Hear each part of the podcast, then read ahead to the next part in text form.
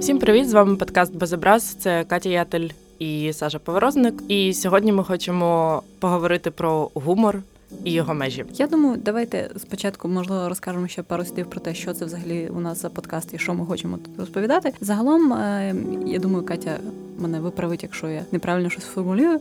Але загалом ідея з'явилася з того, що ми дуже багато стикалися з ситуаціями, коли люди навколо або навіть ми самі не зовсім розуміємо, чому хтось ображається на певні слова, або якісь жарти, або певні меседжі в медіа, або в кіно, або де завгодно. І часом здається, що це якась можливо надумана дурня, можливо, це справді є якісь причини для того, щоб так не казати, або обдуманіше ставитися до своїх формулювань. І ми хочемо якось про це поговорити, розібрати, чому певних людей турбують слова. Через те, що здавалось би, це лише слова, що вони можуть зробити поганого. Так і чому ми вирішили почати з гумору? Тому що це та тема, з якою зазвичай всі починають сперечатися. Наприклад, якщо говорити, знаєте, вводити світовий контекст всю цю історію, режисер Джокеру, про який ви можете послухати в подкасті Вертіго, до речі. Мені здається, це складно буде послухати взагалі який-небудь подкаст де-небудь, щоб там не згадали Джокера. Це була маленька інтеграція про радіоподіл. Дякую.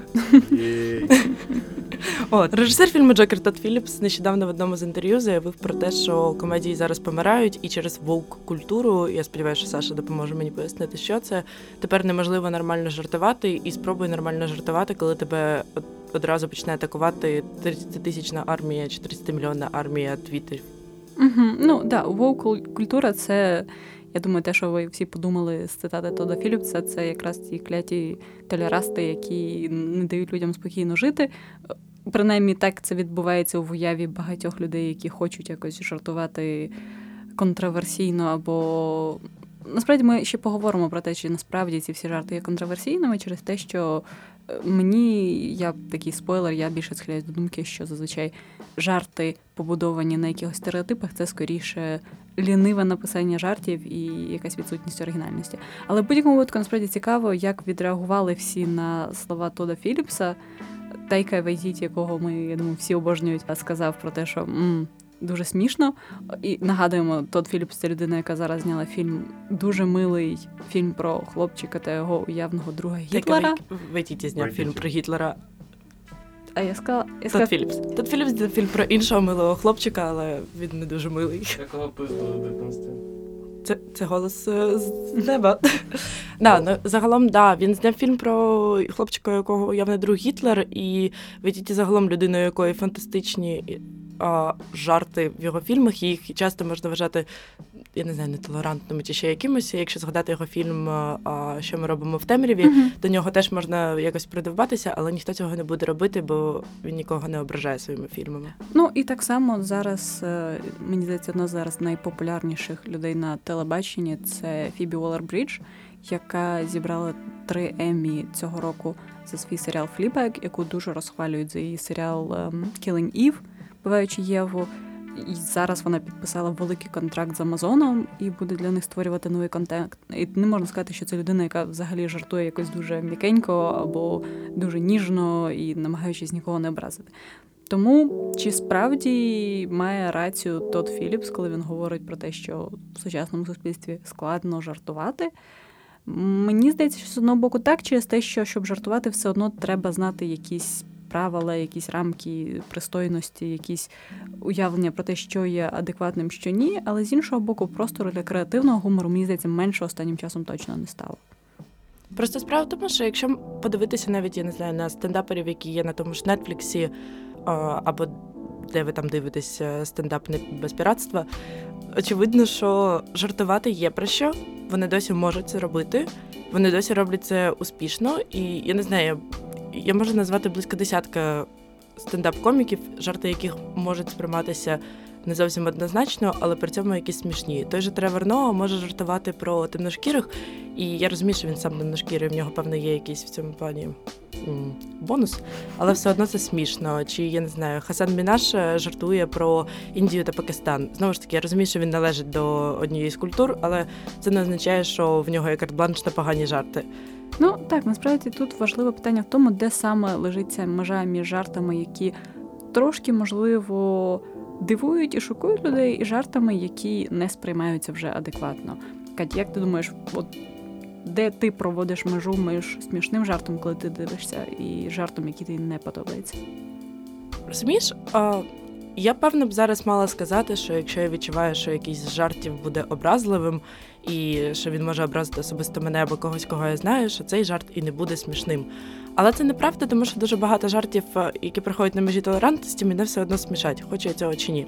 Тому мені здається, що тут є дуже умовне. А, Умовна межа між я використовую стереотип і насміхаюсь над людьми, і тим, що ти смієшся з людьми. Є жарти расистські, а є жарти над расизмом. І неважливо, що ти можеш в жартах над расизмом виставляти себе расистом. Це все одно трошки по-іншому сприймається і чується. А ти? Ну, мені загалом здається, ну я нещодавно почула доволі цікаву думку, здається, в лекції Михайла Кольцова про те, що стереотипи насправді самі по собі або будь-які такі. Ем, категоричне мислення, спрощені системи, вони є самі по собі, в них немає нічого поганого. Через те, що це е, з точки зору навіть еволюції, це просто спрощує людині існування, оскільки ти не в кожній ситуації можеш її обдумувати дивитися на неї під новим кутом е, зору і якось аналізувати інформацію. Через те, що це займало надто багато часу. Мовно кажучи, що якщо ти сидиш вдома і ти бачиш, що в тебе в вікно залазить якийсь чоловік з мішком, і я не знаю, ти можеш подумати, що можливо це фермер, який збирав картоплю. Надто пізно десь заблукав і випадково заліз до тебе в хату. Але скоріше все, ти подумаєш, що, що це, це злочинець. Можливо, залежить від того рівня оптимізму. Я б подумала, що це злочинець. І якраз е, такі, в такій ситуації твоє це дуже швидко визначає твою модель поведінки. Тобто, якщо ти думаєш, що це Санта, ти не знаю, несеш тарілку з печивом. Якщо ти думаєш, що це злочинець, ти швидко дзвониш в поліцію. Але в тебе немає часу обдумувати, що тобі далі робити. Стереотипи, по суті, це також є стереотипом. Часто що ти не запитала цього чоловіка, а ви хто і чому ви що ви тут робите, і не розглядала його, і не стежила за його поведінкою. Але просто використовуючи такі короткі коди, ти можеш зробити своє мислення набагато швидше, набагато оптимізувати це все. Але стереотипи з іншого боку, часом вони використовуються як причини для дегуманізації людей, для того, щоб їх вважати якимось менш вартісними. Тобто є різниця мені здається, між стереотипами, які Просто це якісь сукупні ознаки людей, які часом здаються або смішними, але в них немає нічого поганого, і певними вже більше упередженнями, які певним чином легітимізують погане ставлення до людей. Тобто, умовно кажучи, е, там жарти про те, що не знаю, французи, французька кухня, вона специфічна, або французи вони люблять багети і ходять в беретах. Мені здається, що це насправді ну складно назвати образливим. Да?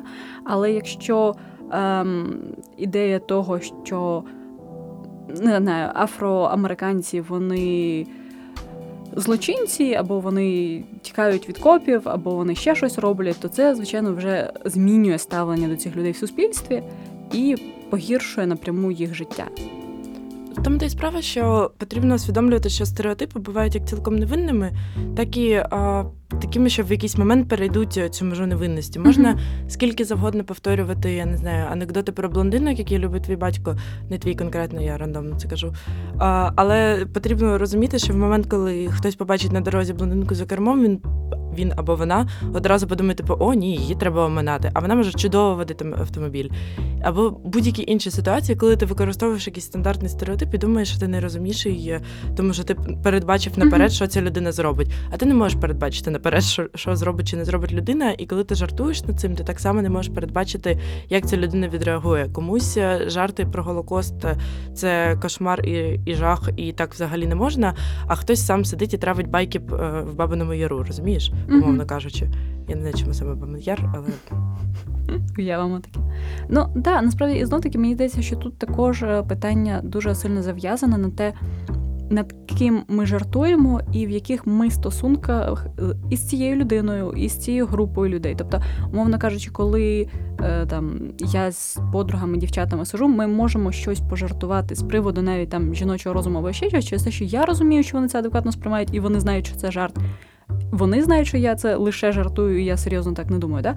З іншого боку, також, якщо, наприклад, певна група людей були в економічно невигідному положенні протягом їх історії, або зазнавали певних якихось е, історичної несправедливості, то звичайно жарти з боку умовно кажучи, панівної групи населення або людей, які більш їм краще живеться, в них менше проблем. Ці жарти вони не зовсім добре сприймаються.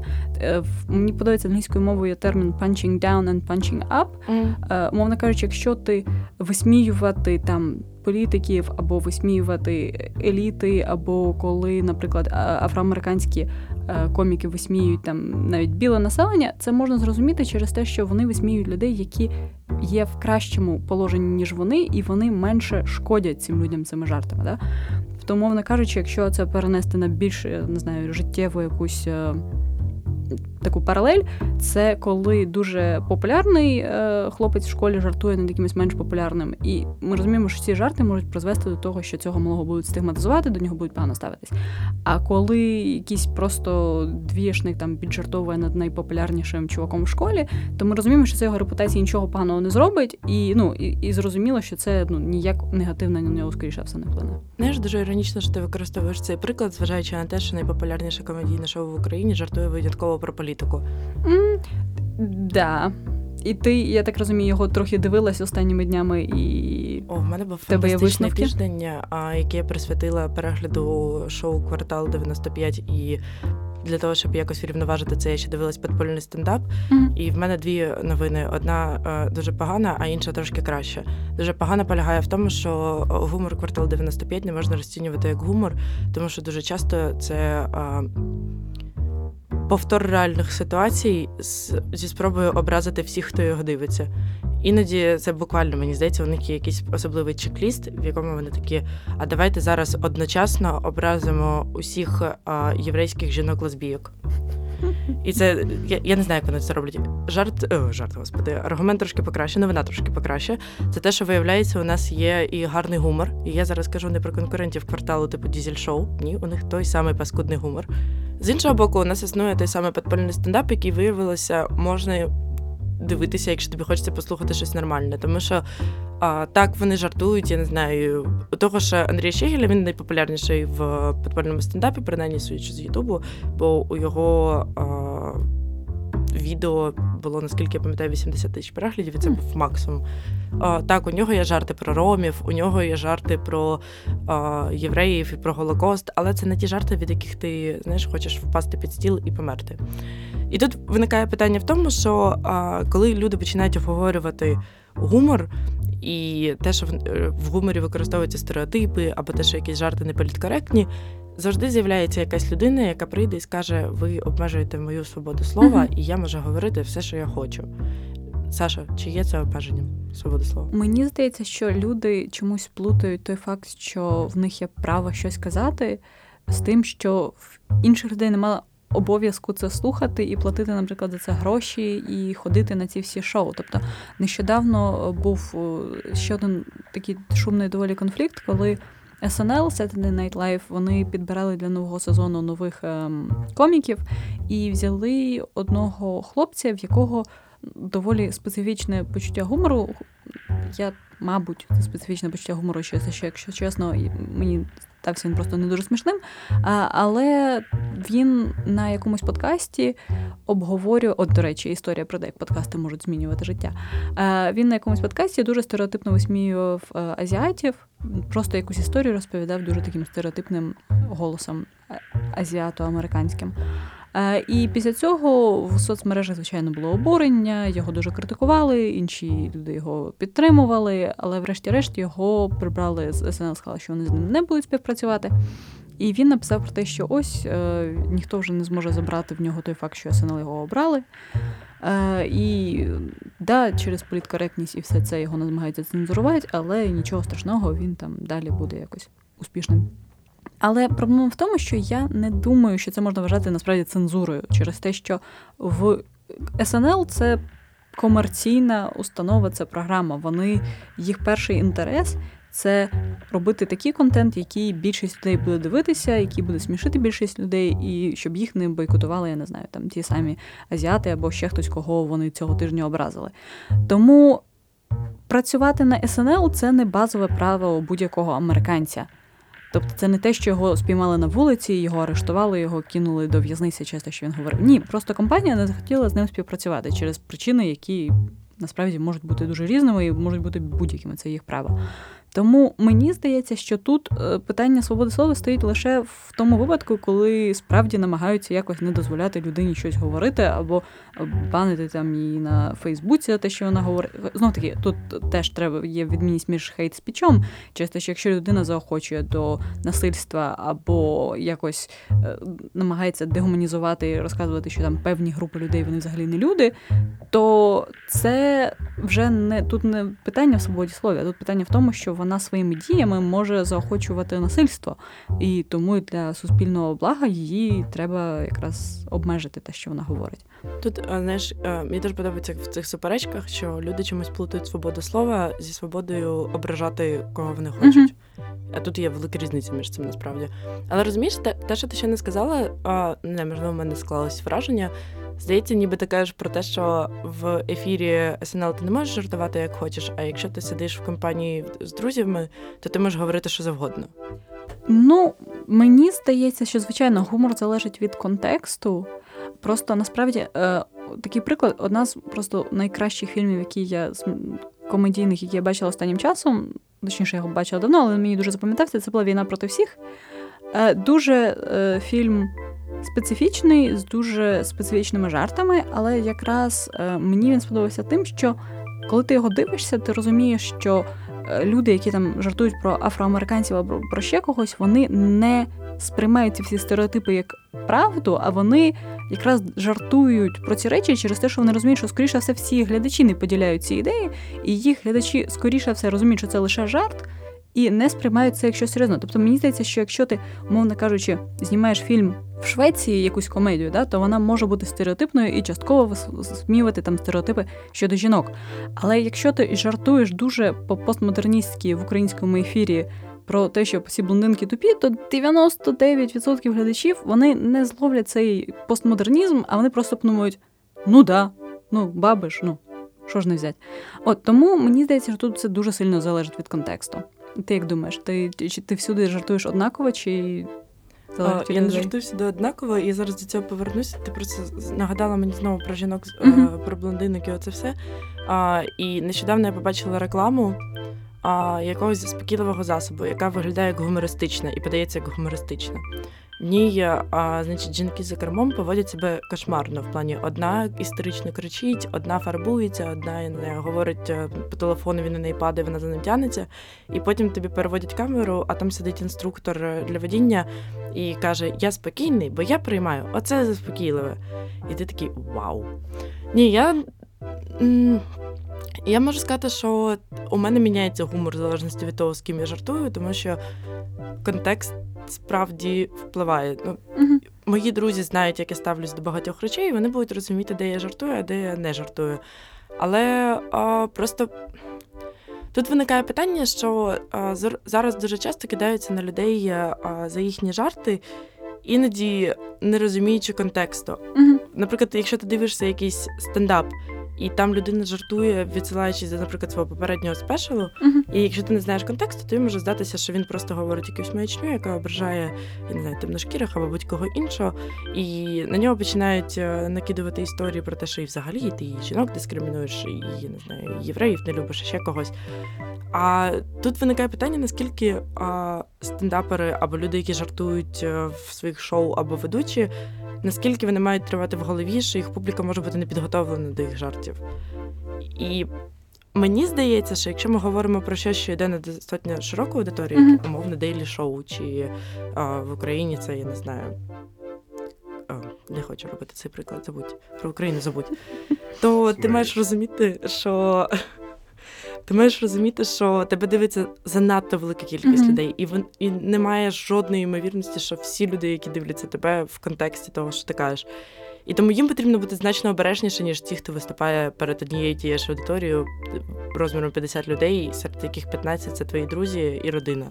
Ну так насправді мені здається, що якраз в історії з СНЛ було ключове те, що ніхто не забороняє цьому коміку говорити все, що він хоче в нього на подкасті, через те, що його подкаст слухають ті люди, які хочуть почути саме такі жарти, так але коли мова йде про широку аудиторію, то справді ці жарти можуть насправді не лише образити. Ми так часто говоримо про те, що о, жарти там ображають когось, і, можливо, в слухачів виникне питання: ну і, що тут такого, що тут настільки поганого, це ж лише слова.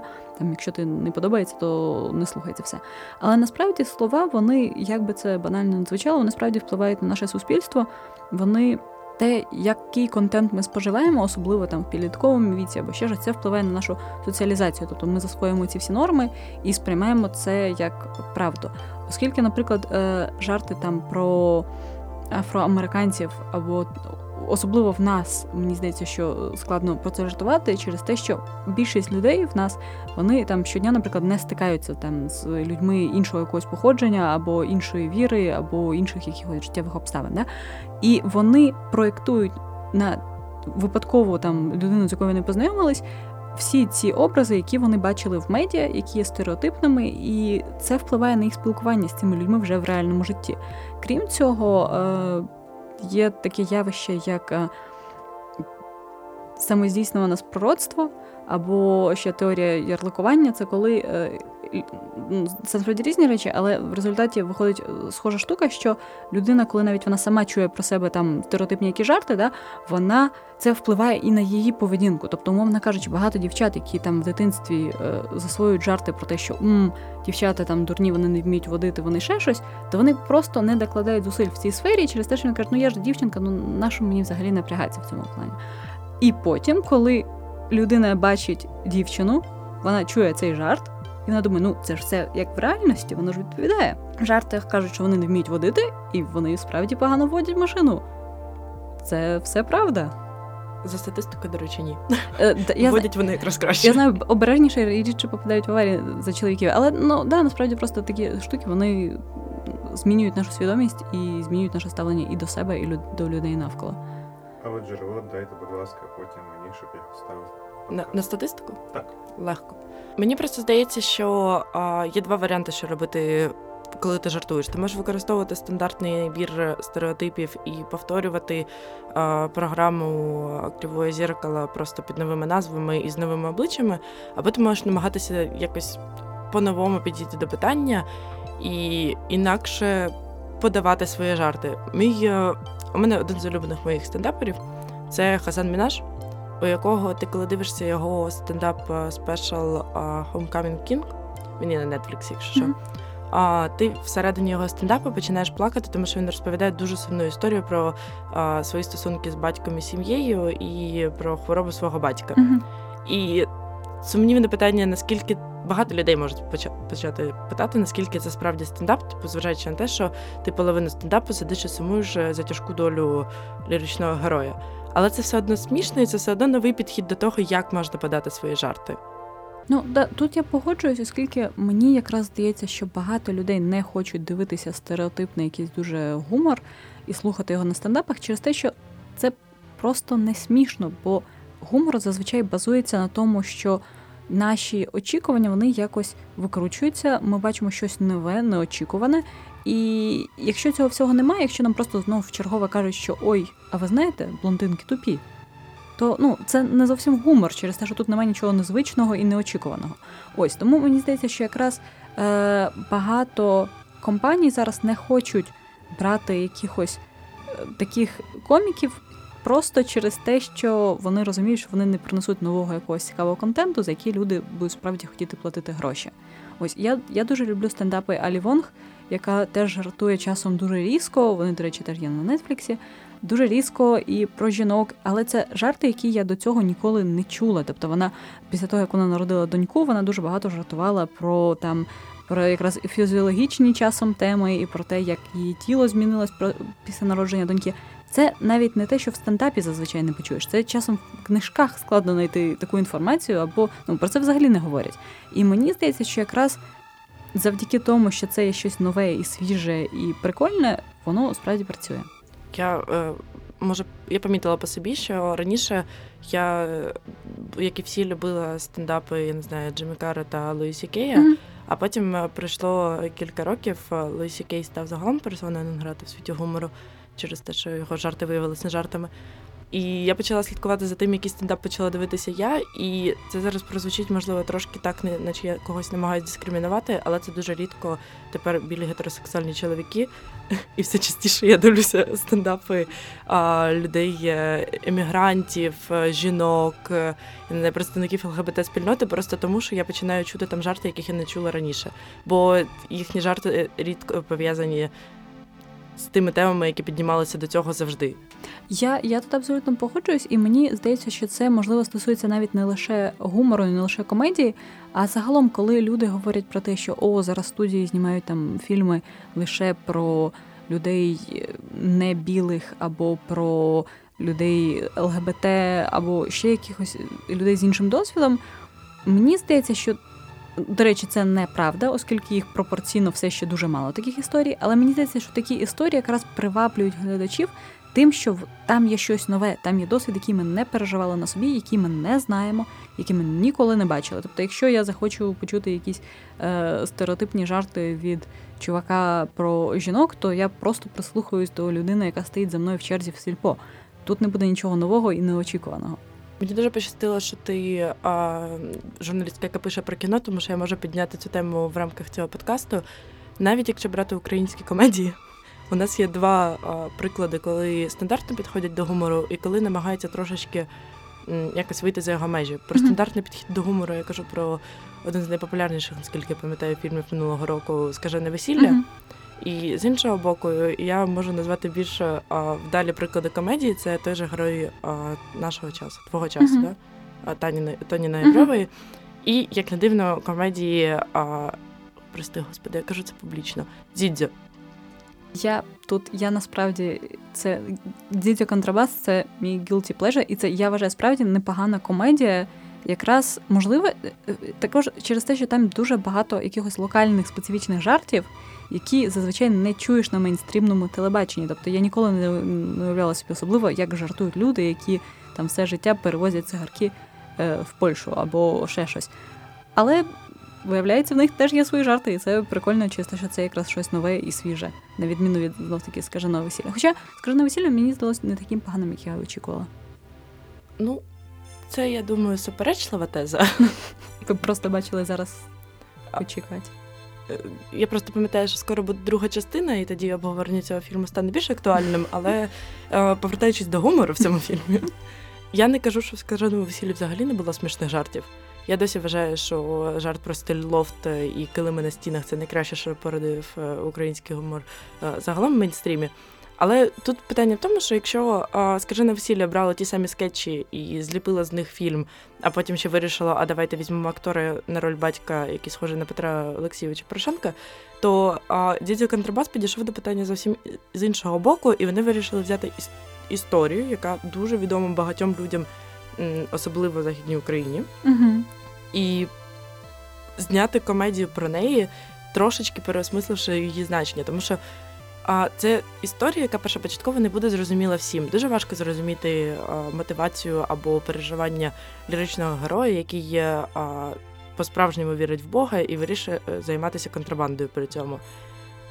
Особливо, якщо ти людина з Києва, яка ніколи в житті не бачила а, живого контрабандиста, ніколи про це не задумався, а в церкву в останній раз ходив, е, коли був маленький, в сенсі, коли тобі було менше року і тебе хрестили. Тому тут таке питання, що вони взяли історію, яка нам не зрозуміла, і пожартували про неї. І за рахунок цього вийшло смішно. А якщо брати стандартні жарти, або та сама комедія, крім скаженого весілля, я ти він вона. Я ти він вона. Я її, здається, навіть не Ти навіть її не бачила? Ні. Вона просто теж побила якісь фантастичні рекорди, і я вирішила дати їй шанс. Я я не вірила, що там буде щось хороше, бо це комедія від кварталу, але я вирішила її все ж подивитися, і я тобі скажу, що це пекло і кошмар. Стандартно. Вибачте, там Паша паралельно сміється з того, що я бомблюсь від кварталу. Ні, ну це, це типу, як мам, типу, знаєте, де чувак там каже, типу, на цю ловушку для медведя, типу, як, який е, ідіот може типу, потрапити сюди, типу, і потім такий подивлюся квартал. Так, да, я та людина, яка любить е, в якийсь момент подивитися на квартал. І у мене виникає питання, що що робити з цим гумором, якщо давай визнаємо, що якщо брати Україну, то квартал 95 їх фільми, продукція суперпопулярні, на них ходять, їх дивляться, з них сміються. І вони вважаються багатьма людьми справді смішними. Я знаю особисто людей, які вважають гумор 95-го кварталу і жіночого кварталу смішним. Да, на жаль, ми кровно пов'язані. От що робити з цими людьми? Нам потрібно а, вдягнути на себе, я не знаю, корони просвітників, приходити в маси і розповідати люди те, з чого ви смієтеся, це не смішно. Чи нам потрібно приходити до гумористів і казати, слухайте, те, що ви розповідаєте, це ати кошмар, який мав лишитись в КВНі. Що що робити? Мені просто здається, що ці процеси того, як суспільство змінює свої смаки, і процес розвитку гумору, вони по-хорошому мають проходити одночасно. Тобто, як я уявляю, це стає сталося в Америці, наприклад, да? більше людей з різних бекграундів почали заробляти більше грошей. Вони почали дозволяти собі ходити в кіно, вони почали ходити на стендапи і жарти класичні.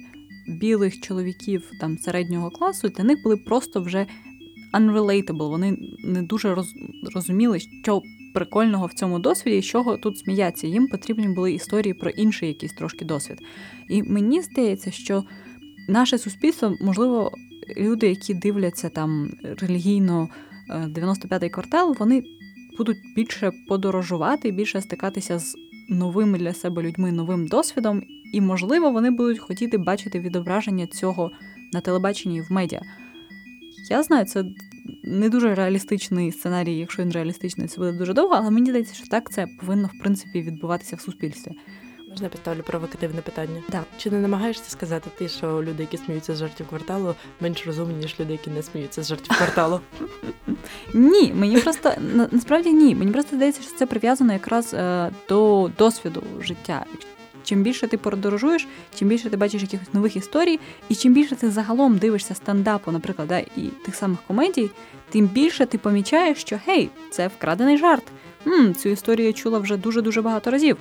І ти більше, мені здається, у тебе виникає смак до чогось трошки нового, і, і казали Монті Пейтону something completely different. Ти віриш в те, що можна виховати смак до хорошого гумору? Мені здає, мені б хотілося це вірити. Мені хочеться вірити, що з часом більше нових будуть проєктів з'являтися, якраз через те, що е, нещодавно цього літа на Одеському кінофестивалі ми бачили дуже класну е, комедію Антонія Лукіча. Ти знаєш, про що я говорю. Мої думки тихі. Да, вона дуже-дуже смішна і вона дуже нестандартна. І мені здається, що якраз такі історії з'являються через те, що більше людей, в яких є якесь певне бачення, в яких є якась певна сміливість, їм вони отримують більше можливостей щось зняти, щось зробити. І інші люди цим будуть надихатися, я дуже сподіваюся, і бачити, що не обов'язково вписуватися в якісь дуже умовні рамки для того, щоб розповісти прикольну історію. Так само щоб теж щось хороше внести. Так само, як на противагу телевізійному гумору, який існує зараз, mm-hmm. є, наприклад, той же грати песик дужка гривні знак питання долар нуль. Я сподівалася, що зможу не запнутися в цій назві, які запрошують до себе як в команду сценаристів, так і в команду ведучих українських стендаперів і дають їм можливість пожартувати трошки і прорекламувати трошки себе.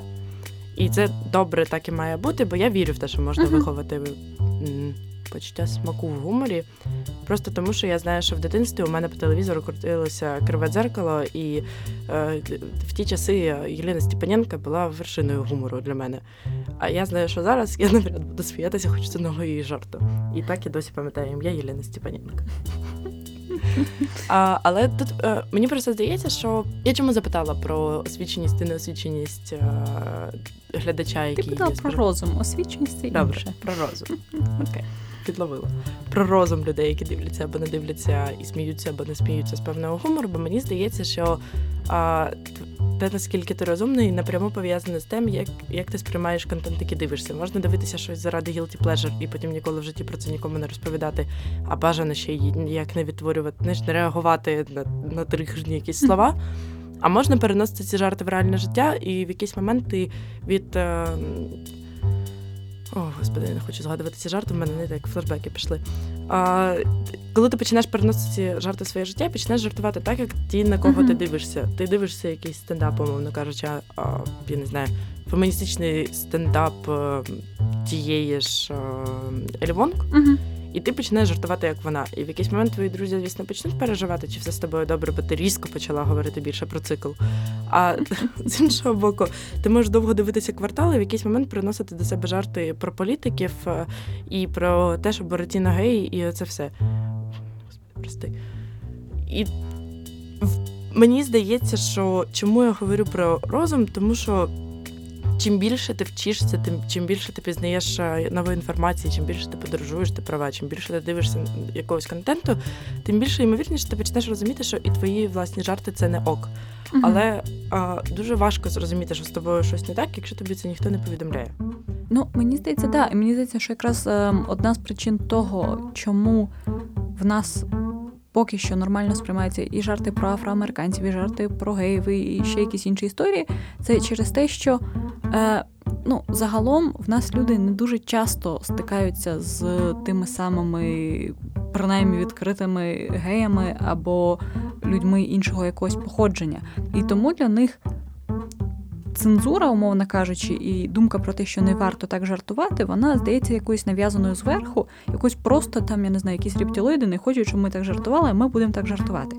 Але чим більше справді ти стикаєшся з людьми з різним досвідом, тим менше в тебе бажання це жартувати про це, чи те, що ти розумієш, що не все там так просто, і ситуація не настільки однозначна. Тобто можна, умовно кажучи, там роздавати якісь, е, дивлячись телевізор, розказувати про геополітичну ситуацію в Ізраїлі, але потім ти не знаю, знайомишся з людиною, яка там живе е, в, десь в, в, в, в цій країні, і при цьому вона, наприклад, є християнкою, да, і ти чуєш про її досвід, і ти розумієш, вау, там очевидно не все так просто, як мені здавалось, і можливо там є люди, з яких інший досвід, який я до цього не бачив, да, або інші якісь такі історії.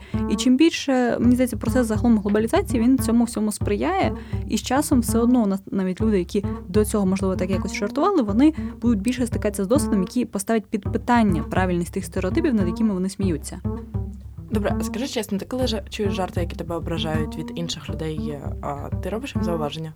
Е, Знов таки це залежить від е, ситуації, мовно кажучи. Там, якби я студенткою в універі почула від викладача якісь такі жарти, я б, мабуть, промовчала через те, що я там, мовно кажучи, я не хочу е, там, от не знаю, е, якихось проблем або ще щось. Якщо це якась людина мало мені знайомо, з якою я не буду спілкуватися, мені простіше промовчати і потім з нею не спілкуватися. Але загалом в своєму оточенні, там серед людей, яких я знаю, з якими я хочу спілкуватися, які я думаю що точно, що вони не хотіли мене образити, вони просто так жартують, що їм здається, що це ок. Мені якраз імпонує підхід того, що ти пояснюєш, чому це не ок. Ти не просто ображаєшся, а ти розказуєш там, що ось це такий-то стереотип, який виник через ось чому, і ось чому він погано впливає на моє життя безпосередньо. Як а же просвітницька місія? Е, Тут, ну, тут, мені здається, знов таки це дуже особиста штука через те, що не не всіх є, мовно кажучи, якісь моральні сили бути просвітником. Комусь достатньо про це писати в соцмережах, хтось може справді там іти і пояснювати свою позицію людям. А ти як як ти до цього ставишся? Наскільки ти просвітник в житті? Це прозвучить комедно, але якраз людьми, з якими я спілкуюся найбільше, я дуже рідко роблю зауваження щодо їх жартів, просто через те, що зазвичай я усвідомлюю, що це був жарт, а вони так не думають. І сильно сподіваюся, що я не помиляюся. А якраз з людьми, з якими я трохи менше знайома, я та сама жахлива людина в компанії, яка тільки прийшла в компанію, а розповідає, що і це, будь ласка, про мені не кажи, і оце слово не вживай, і отак не роби, бо це все погано. Я такою була, звісно, не завжди, тому що ти права в ситуаціях, коли викладачі в університеті жартували не так, як я б хотіла, щоб жартувала людина з авторитетом, досвідом і головою на плечах. Я, звісно, промовчала всі рази. Ні разу нічого не сказала викладачу, який я сексистсько жартував. А таких е, на моїй кафедрі було багато. Але саме з людьми, якими я просто спілкуюся, з якими я, умовно кажучи, в рівні, в рівні поло, в рівних положень, в рівному боже мій, в рівному положенні то то їм я можу робити зауваження. Я не знаю, наскільки це їм допомагає, але я роблю це. Принаймні, я намагаюся думати, що я так роблю світ трошечки краще. Ну, мені здається, що це дуже насправді важливо, оскільки знов таки це повертаючись до думки, яку я вже здається в четверте висловлюю за е, сьогоднішній ранок. Е, Одна справа це не жартувати про, я не знаю, там ромів через те, що м, в Європі сказали, що так не можна, м, там громадські пише, що так не можна казати. Да? А інша справа це коли там не знаю, в тебе в компанії є людина ромського походження, і вона каже: Слухай, ти знаєш там. Моїх там прадідів і, і, ще когось там переселяли, або ще якось репресували. Мені це все неприємно через те, що ці стереотипи ось мені справді заважають жити. І ти тоді це не сприймаєш як просто якісь там надто ліберальні настрої або ще щось. Ти розумієш, що у цієї людини свій досвід, ось чому їй це образливо, ось чому це їй неприємно. І ти це сприймаєш. Ну, головне мені здається, знов таки сприймати не стереотипні якісь групи, як стереотипні групи, а сприймати це все як людей, в яких є теж почуття, в яких теж є якісь думки, яких можливо щось ображає. У стендапі Даніла Слоса був дуже класний момент, в якому знову ж таки його можна подивитися на Нетфліксі. А, Може, Netflix хоче нам платити за це? Якщо чесно, я була б не проти. Так от, от на Даніла Слоса був момент, коли він розповідав про свою молодшу, здається, сестру, яка а, а, була людиною з інвалідністю, і наскільки я пам'ятаю, вона потрапила в аварію і померла. Угу. І... Може, теж дуже сумний стендап. Да, це дуже стильний стендап, але такий смішний. Uh-huh. І в якийсь момент е, певна аудиторія якось відреагувала не зовсім так, як потрібно було. Ну як вона не засміялася, а зробила щось типу чи якось бу, так не можна. І він видав чесний спіч про те, що а, на кого і за що ви ображаєтесь в цьому жарті. Ви ображаєтеся за мою сестру, яка типу виросла зі мною, ви ображаєтеся, тому що вам особисто некомфортно, що цей жарт прозвучав, чи ви ображаєтеся справді через те, що ви думаєте, що так не можна говорити. І тут є дуже тонка межа, що потрібно вміти трошечки емпатувати до mm-hmm. інших людей і розуміти, що є люди, яким це може бути образливо, є люди, які це будуть сприймати нормально. І е, деякі жарти в одній компанії прозвучать е, доволі вдало, а в іншій компанії зроблять так, щоб тебе звільнили з роботи. І це дуже суб'єктивна історія, суб'єктивна штука. Просто знаючи, що це настільки суб'єктивне, найкраще, що ти можеш зробити, це трошечки думати перед тим, як озвучувати свої думки. Амінь. Амінь. Я думаю, що на цьому можемо навіть завершувати наш подкаст. З вами була Катя Ятель. Олександр Поворозник. Подкаст без образ за підтримки Радіо Поділ. Так. Бум! Радіо, радіо, поділ, поділ, поділ, поділ.